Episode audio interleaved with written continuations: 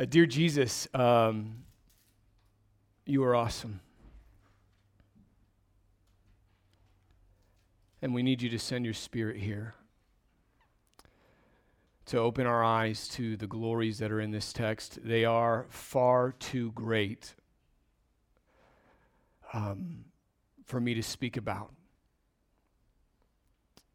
And yet I must, I'm compelled to, and, and therefore uh, we need your help. I need your help in communicating this, Father. Remove any error from my mouth. And I need help in hearing this along with my brothers and sisters in Christ that you would open our hearts, our eyes to see what is the hope to which you've called us. We ask this in the name of Jesus. Amen. so if you have your Bibles, and I hope that you do, please take them and turn with me to uh, John 6, verse 35. John 6, 35. Um, we've been going through chapter 6 for uh, the last two weeks. You, you may recall from the first week uh, that Jesus on the mountain showed who he was through this provision of bread to at least 5,000 people. Um, and what he showed in that moment was, and we, we saw this very clearly, that he can provide us with anything that we need. He is a sufficient, all sufficient provider. That was made very clear in the first week. And then the second week, we see as he begins teaching in Capernaum, he calls himself the bread of life, which means that he's not just an all sufficient provider, he is, in fact, an all sufficient provision.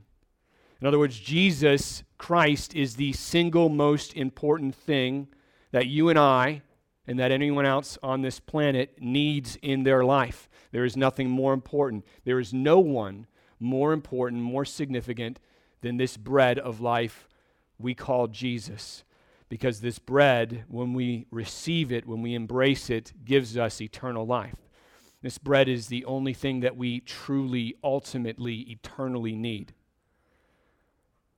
Jesus was the one that we were made for. He's why we exist. He's the purpose for which we were created and He is the only place in the universe where our souls can find true satisfaction. And today we're going to pick up in that same verse that we just saw, John uh, 6:35, the same verse where he makes this stunning claim, and we're going to continue a little ways beyond that to see what else he has to say. So, verse 35 of John 6 Jesus said to them, I am the bread of life. Whoever comes to me shall not hunger and whoever believes in me shall never thirst. But I said to you that you have seen me, and yet do not believe. All that the Father gives me will come to me, and whoever comes to me, I will never cast out. For I've come down from heaven not to do my own will, but the will of him who sent me. And this is the will of him who sent me that I should lose nothing of all that he has given me, but raise it up on the last day. For this is the will of my Father, that everyone who looks on the Son and believes in him should have eternal life, and I will raise him up on the last day. So let's unpack uh, this a little bit. First, Jesus tells all of these people in verse 35 that he is the bread of life. He's the bread of life. We've just been talking about that that coming to him means that you no longer hunger for the things in this world. You don't need to chase those anymore. Believing in him means that you don't you don't thirst for, you don't need to thirst for anything in this world. This is an invitation to eternal life. And if you recall from last week, this is the same invitation that God uh, uh, issues through the prophet Isaiah in Isaiah 55. He says, Come to me that your soul may live. And these people who are hearing Jesus preach in Capernaum are standing before the one, the very one who Isaiah was writing about the bread of life, which God has given to the world so that they might believe in him. And yet, as we see here, they actually, they actually don't believe. Jesus says that they don't believe. We saw indications of it earlier that there was unbelief there, that their, their beliefs had ulterior motives. But according to verse 36 here, Jesus says, You've seen me and you don't believe. You don't believe in me. Now, keep in mind, and I think it's easy for us 2,000 years from this event to say, well, you know, it's hard to believe in Jesus. He's not around. He's right in front of them. And keep in mind that there's no rational or logical reason for them not to believe right now. He has literally healed countless people everywhere he's gone. And just the day before this, he fed 5,000 people from nothing. From like five loaves of bread and two fish, 5,000 people at least, probably a lot more, were fed. He's shown them many signs, and these signs all point to the fact that when he says, I am the bread of life, he means it. And we should trust him. And yet, it's clear here they don't believe. And this leads to an astonishing response from Jesus. Listen to what he says here again in verse 37. It's amazing. All that the Father gives me will come to me. And whoever comes to me, I will never cast out. So, this is Jesus' response to their unbelief. He calls out their unbelief and then he makes this statement. They've seen Christ, they don't like what they see, they've rejected him, and so he says to them, All that the Father gives me will come to me. And it's clear when he says that, that he's talking about people. It's more clear as the passage continues, but it, it's clear here because the idea that he's expressing to their unbelief is that the Father has given people to the Son and what Jesus says here is all of them that the Father has given to the Son, meaning every single person, will come to him. This coming here, if you look at verse 35, is interchangeable with believing and receiving, embracing Jesus. So every person that the God the Father gives to the Son, Jesus says, will believe in him. That's what he's saying here. And he's saying it to people who've seen him and don't believe him.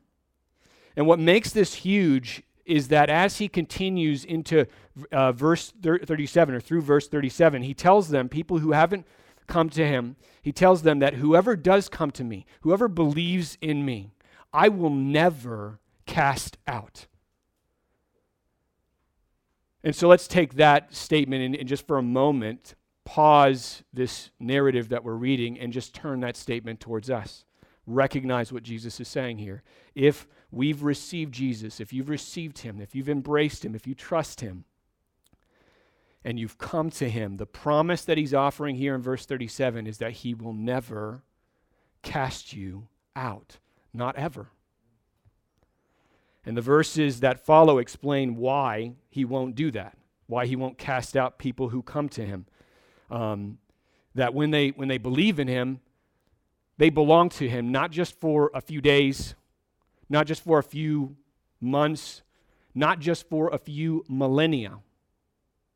They belong to Him forever. That's what never means there. When He says He's not going to cast them out, He means it. Verse 38 the reason why He's come down from heaven is specifically to do this. He says, For the reason why I won't cast you out is that I've come down from heaven not to do my own will but to do the will of the Father who sent me. So Jesus isn't about some kind of selfish agenda, about his own purposes. Jesus' purposes are knit to the will of the Father. He's about his Father's business. In verse 39, he begins to explain and unpack what the will of his Father is. Why is it that Jesus came down from heaven? That's what he's saying. You want to know why I came down from heaven? Here's the first reason it's the will of my Father that I lose nothing of all that He has given me. That's why I came. This is another way of him saying he's not going to cast anyone out who comes to him. He says, I won't lose any of them because that's why I came. That's my mission. That's my purpose, not to lose a single one. And, and instead, rather, raise them up on the last day, which, of course, he's referring to the resurrection. We spent several weeks during Easter looking at that event specifically.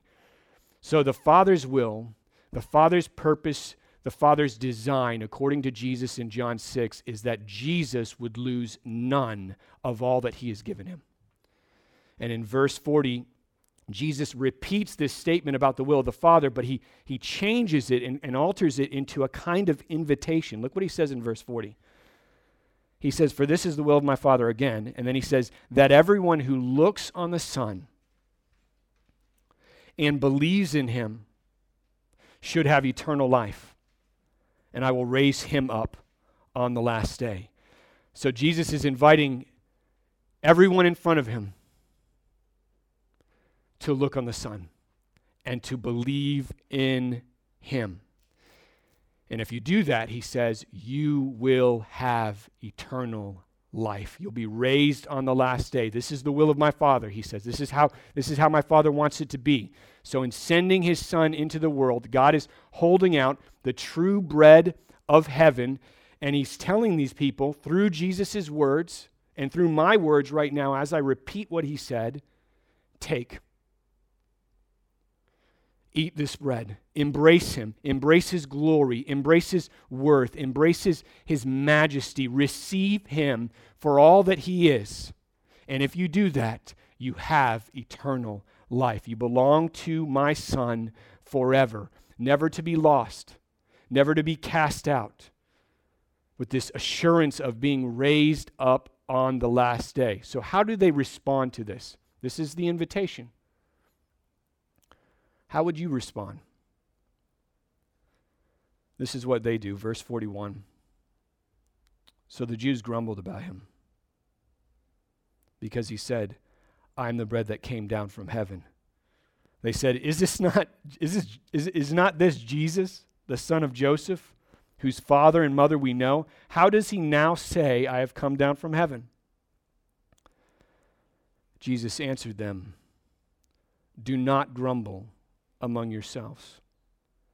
No one can come to me unless the Father who sent me draws him, and I will raise him up on the last day. So let's get this right. Let's try to understand what Jesus is saying here. So it, John refers to these people in verse 41. This is the first time I think in the chapter. He refers to them as Jews. so they may be the crowd that had followed him from the mountain the previous day before crossed the Sea of Galilee. Uh, we don't know quite for certain.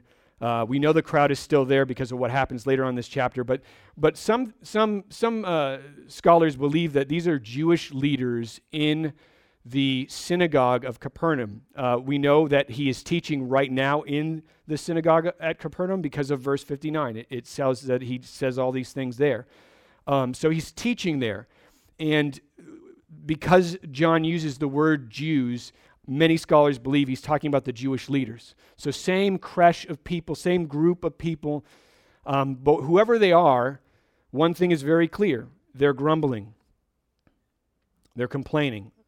They, they, they have an issue with Jesus' claim to be the bread of life. They take issue with this because Jesus grew up in Galilee. And Capernaum is a city in Galilee on the north northern part of the Sea of Galilee. And that means they may know his family. They're like, Jesus, there's no way. You're from heaven. You have a father. You have a mother. We know Joseph. We know Mary. You're not from heaven. Now, Jesus at this point could say uh, many things. Notice that he doesn't capitulate to their argument. Notice that he doesn't give in to it and engage it. I mean, think about what he could do.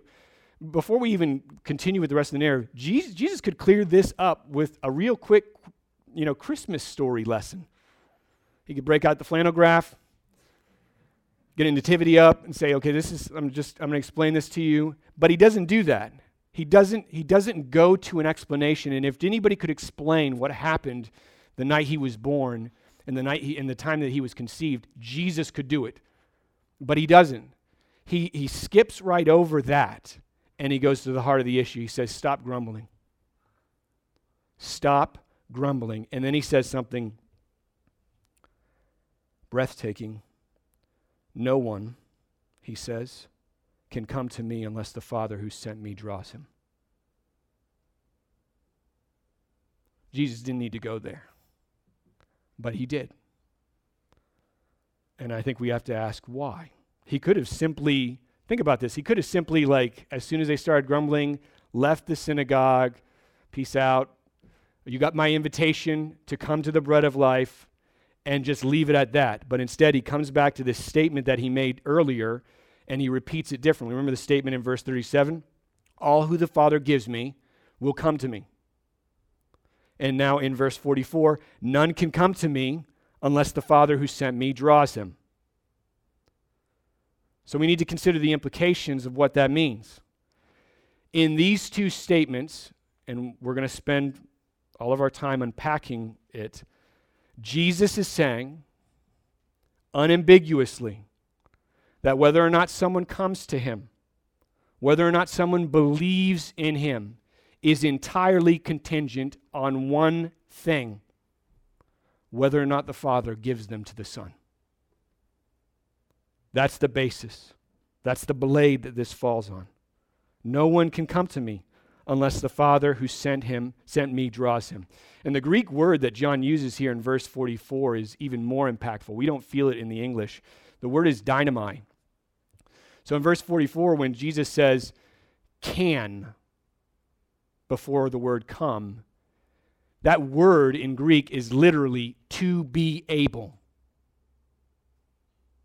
So Jesus' point is that no one is able to come to me on their own. In order for them to come to me, God must draw them, God must give them to me, the Son. This is Jesus' response to their unbelief. Out of all that he could say in this moment to persuade them to join him, to receive him, he says what to me seems to be the exact opposite. And as we go into the coming weeks, you'll see he continues this trend. He says to them, Why are you grumbling? Don't you know that you can't believe in me, you can't receive me, you can't come to me unless the Father draws you to me? And then in verse 45, he begins to unpack what he means when he says, The Father must draw them. Look at this. Verse 45, Jesus says, he continues, It is written in the prophets. And he's re- referring to Isaiah 54 13, not too far from Isaiah 55, which we just saw. It is written in the prophets, and they will all be taught by God. Everyone, he says, who has heard and learned from the Father comes to me. Not that anyone has seen the Father except he who is from God he has seen the Father.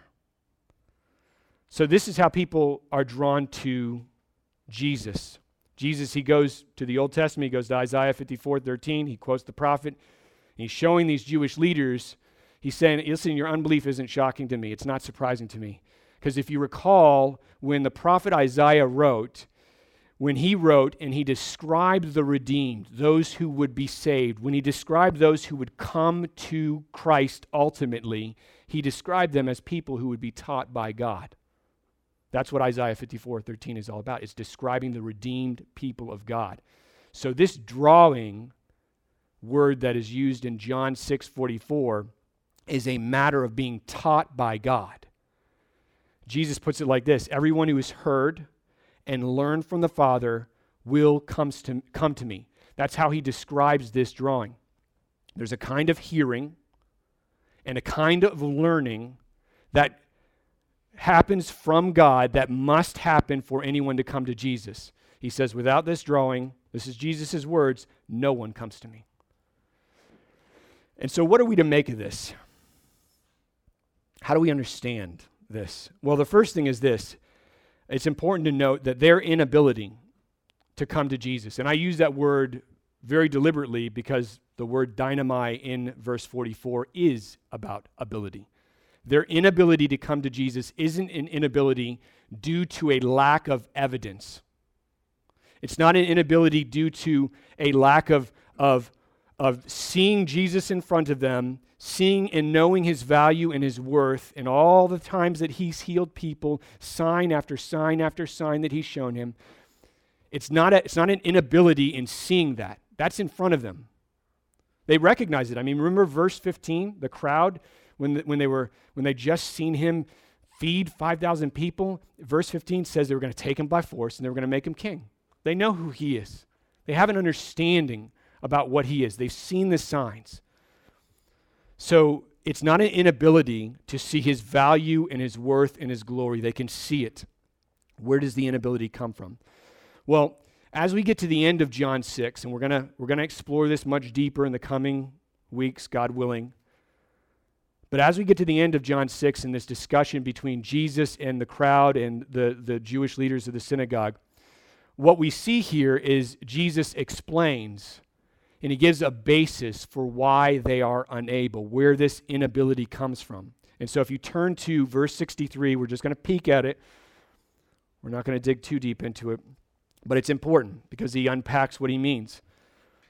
Verse 63 So after the, these disciples, this massive crowd of people who, who's followed him around, after they begin to grumble and they begin to disperse, he tells them this line It is the Spirit who gives life. The flesh is no help at all. The words that I have spoken to you are spirit and life. And but there are some of you who do not believe. And then in verse 65, he tells them why they don't believe. And this is important because it connects back to where we were. He says specifically, This, this lack of belief that you have, despite seeing me and hearing me, this is why I told you that no one can come to me unless it is granted him by the Father. So he's connecting their unbelief in this moment and their desire to split and leave him with the fact that he had said earlier to them, No one can come to me unless it's granted to, to them by the Father. and he says here at the beginning, it is the Spirit who gives life, the flesh is of no help at all. And so what he does there is he helps us because he gives us an understanding of why they are unable. This, this isn't a physical inability. Like, I can't walk through that wall and I can't take off and fly. That's physically impossible. There are external realities that stop me from being able to do that. That's not what this is. When he uses the word flesh, he makes it clear that the inability he's talking about here is internal. It is rooted in the, the, the flesh of man. It is rooted in our own natural desires. That's what the flesh is here. The main issue with their ability to come to Jesus is they don't want to come to Jesus.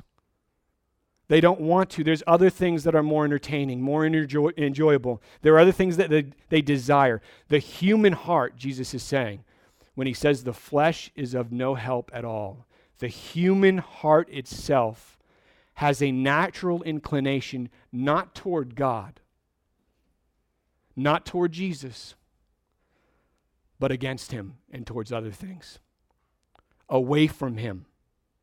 That's the inability he's talking about here, which is why he says the flesh is of no help at all. You want to look inside yourself to figure this thing out? It's not going to help you. You don't want me.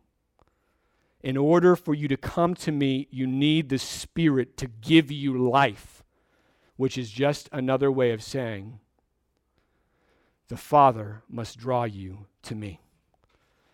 Without it, you would never come to me.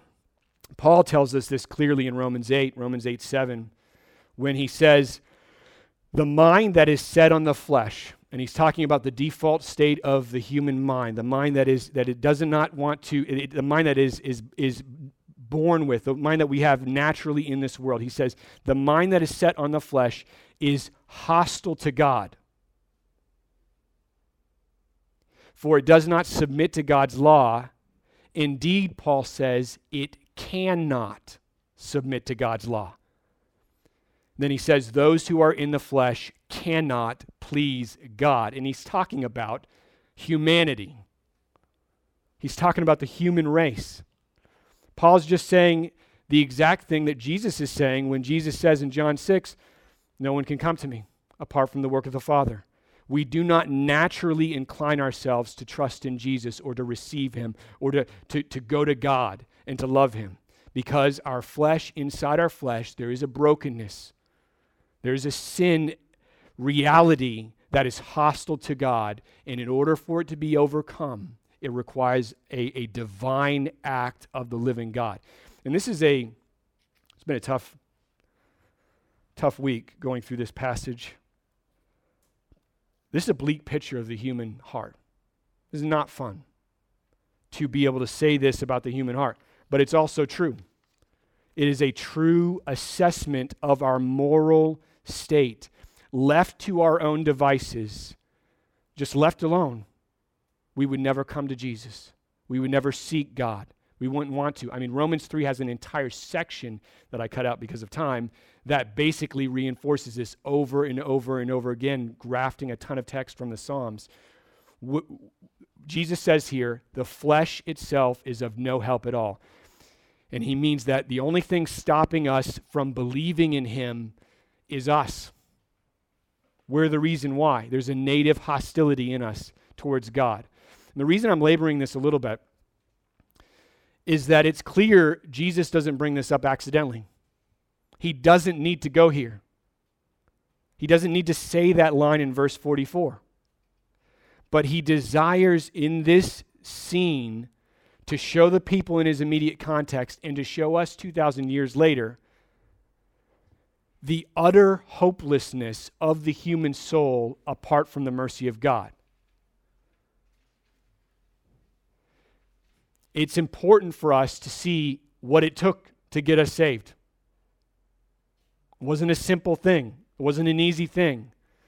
And I want to be very clear what this means, so I'm just going to use unambiguous language to describe what this passage is teaching. The plain teaching of this text is that God is completely and entirely sovereign over the salvation of man. Salvation isn't ultimately or even decisively up to the act,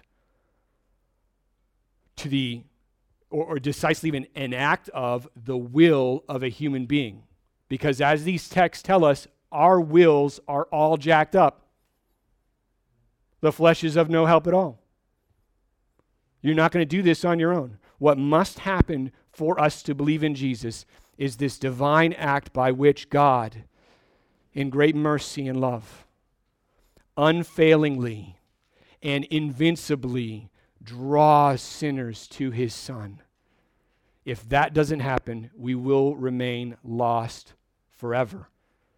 And since this is our own flesh, think about this. It needs to be said here that because this is arising from us, He's not doing anything to us, just showing His mercy and grace every day that we live. Because this is arising out of our hearts, God would do us no wrong if He simply left us to our own desires. If He just let us continue to run into our own destruction, it would not be wrong for Him to do that. It would be justice for Him to do that. If He said to us, if He looked down to us in our rebellion and said, you know what, your will be done your will be done. If you want to run from me, you run and see how far you can get. If he did that, that would be just for him. That would be what we deserve. But praise be to God, he doesn't do that. For some absurd, gracious reason, he doesn't do that. If we trust him, if we believe in him right now, it isn't because, like, our faith in Jesus right now isn't because we're smarter or more clever than our neighbors down the street who don't believe.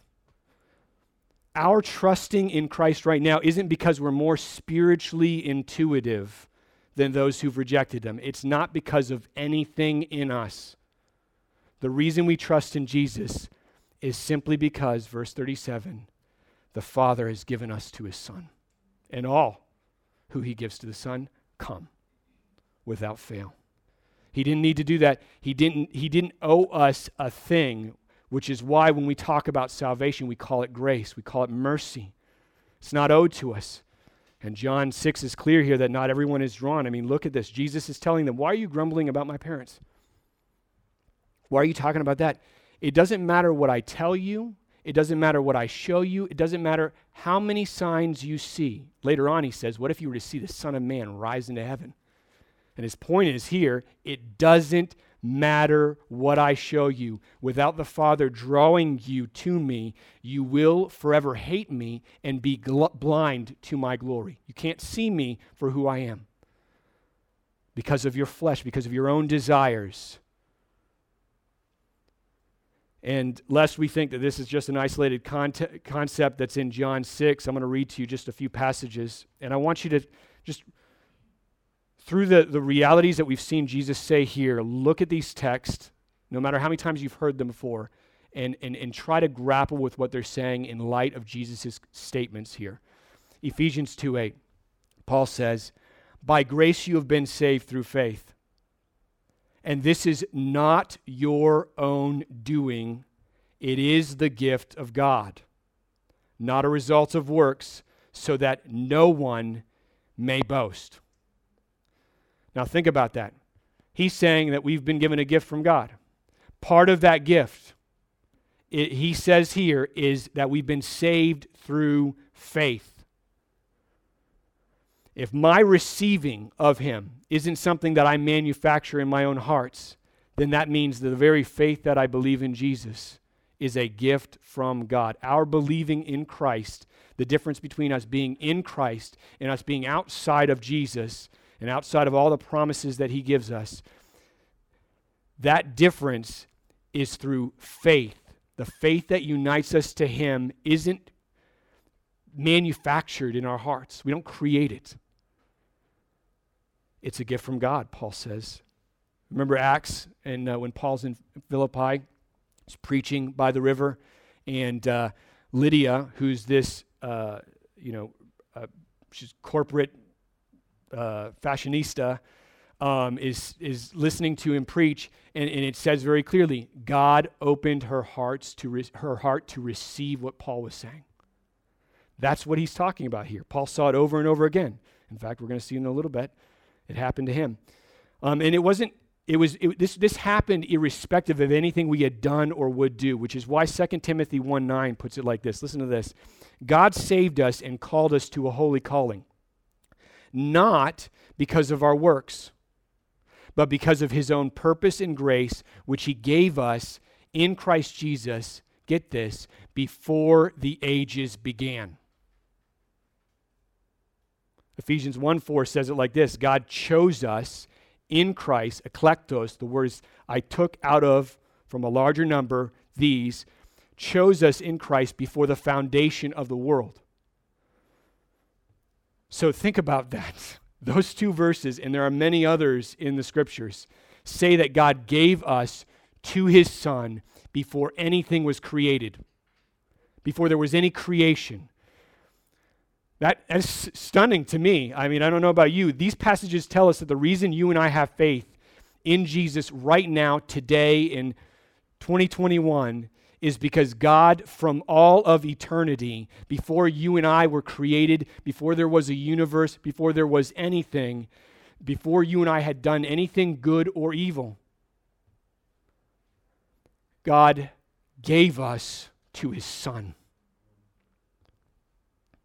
He placed us in His Son, and then He, he committed in our lives 50, 60, 70 years, whatever it might be for each of us, He committed to drawing us unfailingly to Jesus. That's what happened to you if you believe.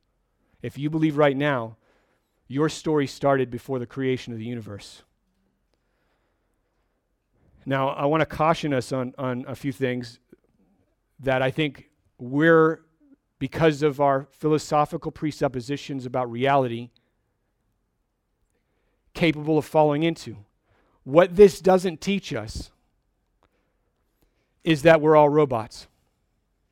This doesn't teach us that we're all merely pawns on a chessboard. The Bible never teaches that. The Bible holds all of us morally accountable before God. We're responsible for what we do. We're responsible for rejecting Christ. All of our decisions matter eternally. But the reality is, we are far worse off and more sinful than we could possibly imagine. And yet, God in his great love for us, has mercifully chosen to be merciful to whom he will be merciful.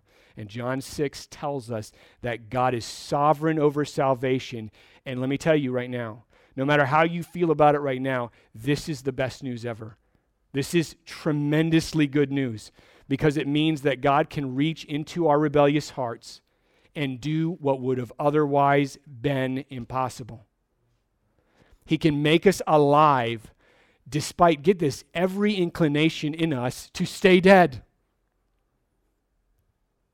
This is a miraculous, gracious act of God on sinners who, apart from Him, would despise Him. And Jesus, in this text, in this story, in this event, wants us to know this aspect of God's character. He's not hiding it, He's not skipping around it, He's holding it out. And the reason why is because when we see this truth for what it is, when this truth about God's sovereignty grips us and, and, and, and sinks the anchors of its reality deep into our souls, that our entire life in Christ, as Christians, every breath of faith that we have is a result of unilateral divine grace. When we see that, three things become remarkably clear. In fact, a myriad of things do, but I'm going to give you three.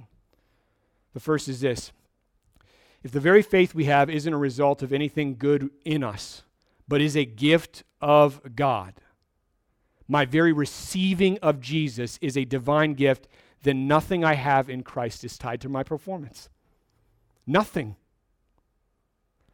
All that I am in Christ is a gift. And therefore, I have no room to boast. I have no room to be arrogant. I can walk in humility, aware that the difference between me and anyone else in these houses here who's an unbeliever is merely God's grace. That's the only difference. God's grace, which I do not deserve. And so I can live my life marveling at the fact that despite all that I was, all that I am even now, God had mercy on me. I'm not a Christian because I'm better at receiving Jesus than other people. I'm a Christian only because God gave me to his son. And if that truth grips you, it will produce, I mean, if it really takes root in your heart, and it doesn't just be a theological idea up here, if it takes root in you, it will produce humility and wonder and amazement in God. And it, will, it makes me want to live every day making much of this God and not spend my life on the trivialities of the world. Secondly, if this is true, then what this means, and this is precious to me, so precious to me, what this means is that there is no one who is too far from God such that he can't save them. No one. Think about that. If this is true, that we are not ultimate in determining whether or not God has mercy on us. It means that there is no heart in the world so hard that God can't save them. In other words, there is no one in your life. Think about somebody in your life right now who's an unbeliever, somebody you've been praying for. There is no one that is too far from God such that he can't save them. All who he gives to his son will come to him. In fact, Paul in 1 Timothy 1 um, says the very reason that God saved him after allowing, think about Paul's life, allowing him to kick against the goads. That's his language from Acts 28. And rebel for decades. I mean, think about that. He says, after all those years, the reason God saved me in 1 Timothy 1 is to show the patience of Jesus. Jesus waited for me. And then it says that God had, in Galatians 1, set Paul apart before he was born, and it pleased God to reveal his son to him. That's the hearing and the learning from John 6. That's, that's, that's the, the Father teaching Paul in that moment, Jesus is my son, and showing him how glorious he is. I mean, Paul said, I'm the chief sinner. I'm the greatest sinner in the world. Nobody hated Jesus like me. And I take his word for it, especially when he's writing as the inspired author of the scriptures. Nobody hated Jesus as much as Paul. And yet, he's the one God saves. Now, think about that. There was zero evidence in Paul, zero evidence in Paul that he would ever belong to Christ. And yet, God reached into his soul and said, You're mine. You belong to me, despite all that you are and all that you've done to my people, you're mine. And then you know the rest of the story. The New Testament gets written. So this is extraordinarily hopeful, hopeful for me. For those people here and, and online who have individuals in your life, families in your lives who are so far from God right now that it seems impossible. That and, and trust me, if it was up to them, it would be impossible.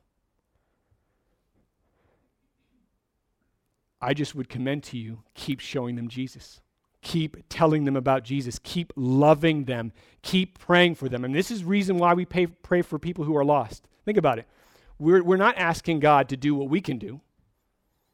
We're asking God to do what we can't do. And this is it. Open their eyes, Father. Help them see Jesus as the treasure that He is. And then we sit back and we trust that God is actually in control and that God is capable of. He's glorious enough and powerful enough to save literally anyone. And then the third option, the third, not option, the third reality that springs from this truth is, uh, is probably the one that's most clearly expressed in John 6. And it's this All that the Father gives the Son, including you, including me, if our faith is in Jesus, all of us will never be cast out. Jesus says he will raise us up on the last day. Let me read verse 37 again. All that the Father gives me will come to me, and whoever comes to me, I will never cast out. Now, why is that, Jesus? Why won't you cast out people who come to you?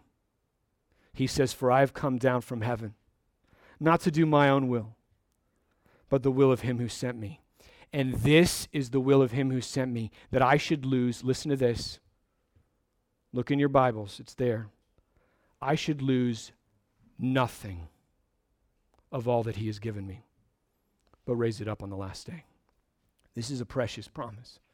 This is a precious promise from Jesus, and it's a guarantee that if you belong to Him, if God has drawn you to His Son, and you look at Jesus in the Scriptures and you find Him beautiful and wonderful and worthy to be loved and embraced, then you need to know from this text, Christ is saying, I have you forever. You're mine.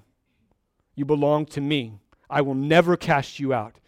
You belong to Jesus for all eternity, and he promises here to raise you up on the last day. This is why Jesus is laboring in this text to show all of these deep, deep realities about salvation. He wants us to know this that he's not going to lose anything that the Father has given him, including us. And all of that hinges on this one statement that he makes several times throughout John 6 that he is the one who's come down from heaven. He's the true bread who's come down from heaven. He came down specifically to guarantee that he would lose nothing, that we would be his forever. And the reason this is such a big deal, and I don't know if you saw this as we were reading through, is because of something he says in verse 46. I want you to look at it again. Verse 46 just after describing that we need to hear and learn from the Father in order to be drawn to Jesus, he says something that is seemingly innocuous but powerful. Not he says not that anyone has seen the Father except he who is from God. He has seen the Father. He's talking about himself.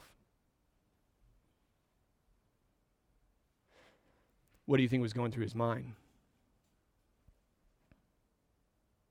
He's seen the Father. You're, there's a man standing in front of you, Jesus of Nazareth, this rabbi, Capernaum, the synagogue, and he says to you, I've seen God. I've been in his presence for all eternity. He's my dad. And I had to leave him to guarantee this promise. I had to leave the eternal joy of being, I mean, John 1 1. In the beginning was the Word, and the Word was with God, face to face with God. and the Word was God. He had to leave that embrace with his Father in order to accomplish his Father's will.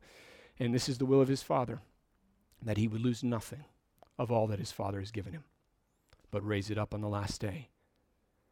And so, this coming down from heaven is not a throwaway concept, because in coming down from heaven, he had to go to a cross. And it's on that cross that he pays for this promise to be true and kept.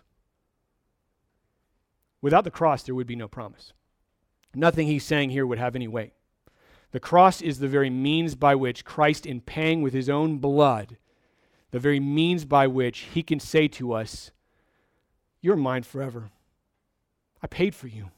You belong to me. I ransomed you from sin and death. You're mine from now on. The cross is what seals the promise. It's not going to be infringed on, it's not going to be revoked. You're mine. Think about that and reflect on it within the context of all that we've done not to deserve it, all that we are even now in our sin. Christ goes to, a, to the cross to purchase a people for himself with his own blood and guarantee I'm not losing a single one. I will get what I paid for. Every last one. They're coming home with me. And he's saying we are his forever.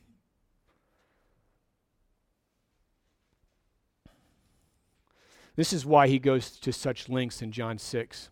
He draws out this really deep reality about the Father giving him these people and him coming down to heaven to guarantee that he loses none of them. This isn't the first, this isn't the last time he's going to do this in the book of John. He will do it over and over and over and over and over again until we get it. And all of that took place in order for you and I to trust in Jesus. It was a divine act by God from all eternity to, to draw us to this precious, infinitely valuable treasure that we call Jesus. And without this divine act, we would be we would remain lost forever. So in a few moments we're going to be participating in the Lord's Supper. And the Lord's Supper is a memorial of the act by which Christians celebrate this very ransom that I've been talking about the death of Jesus on his cross, the reason he came down from heaven so that he would lose nothing of all that the Father had given him. It's this act of the Lord's Supper that we celebrate that. We embrace what he did on the cross. And so, if your faith is in Christ Jesus, you are welcome and invited to participate. There's single serve communion cups out in the hall if you didn't grab them before, and you can do that during the next song. But if your faith is not in Christ, I just want to say something to you. You might be hearing this and wondering, you know, that's, that's great, Jeremy. Um, I hear what you're saying about Jesus. But the question I've got is Did God give me to the Son? Am I one of these that John 6 is, is talking about? And what I want to say to you, whether you're here because I don't know where everyone is in terms of where their walk with Jesus. I, I, want, I want to believe that everyone's trusting in Him. And I, I certainly don't know where everyone is online who's watching this. But you need to know that you're not hearing this by accident. You're not here by coincidence. God brought you here. God caused you to click a link. God drew you to hear this message because He wants you to hear it. This invitation is for you. The bread of life can be yours. Receive him. This is all, all yours if you will simply have him. So never say to yourself, well, God didn't choose me. God didn't give me to his son. Never say that. First off, you're not God. You don't get to make that call. And secondly, you can hear me right now. And right now, Jesus is saying through John 6:40, this is the will of my Father, that everyone who looks on the Son and believes in him should have eternal life. And so just believe in him, receive him right now. I don't care what you've done. I don't care how bad your life's been. Probably hasn't been as bad as mine, but maybe. It doesn't matter. The only thing that is relevant right now, the only thing that matters right now is if in seeing the bread of life you say, I want you, Jesus. I want to receive you. I want to have you. I want all that you've promised here. And if you trust him, if you put your life in his hands and you say, say that to, in your heart to him, if you do that, I can guarantee you right now, you will have eternal life. I'm a thousand percent confident that's, uh, that's true. I bank my life on it. And the promise here that he makes to you is that when you receive him, when you come to him and say, I, I want you, Jesus, his promise is, You're mine forever. I will never leave you. I will never forsake you. I will never cast you out. You will be with me for all eternity. You will be with me with, in my Father, experiencing the love that they had from before the foundation of the world. And so I would just invite you to consider this Christ and his promises and to receive him. Let's pray. Heavenly Father, the there are, there are much more shallow ends in the the ocean of the glory of God than this one. This is some of the deepest stuff you can touch in the scriptures. And I feel so completely overwhelmed by the realities that are here. And I pray that there hasn't been any deficiency in anything I've said, but it's been very clearly understood and heard, and that your, your grace would allow all of us to receive what you want us to see in this text. And I ask right now, Father God, that we would recognize that your, so- your sovereignty over salvation, that we would see this as not an impediment for those to come to you, but rather the greatest possible hope. Because there are so many people in our lives who, if it was up to them, Father, they would never receive Jesus in a thousand years. And so we plead with you, Father God, that you would, through your great power and majesty, open the eyes of these blind people so that they could see the glory of Jesus Christ. And we know that if they turn to you, there is only one person, one being, I should say, who gets the glory, and that's you. I pray that you get our hearts around this truth, Father God, that we would not miss it. In the name of Jesus, I ask these things. Amen.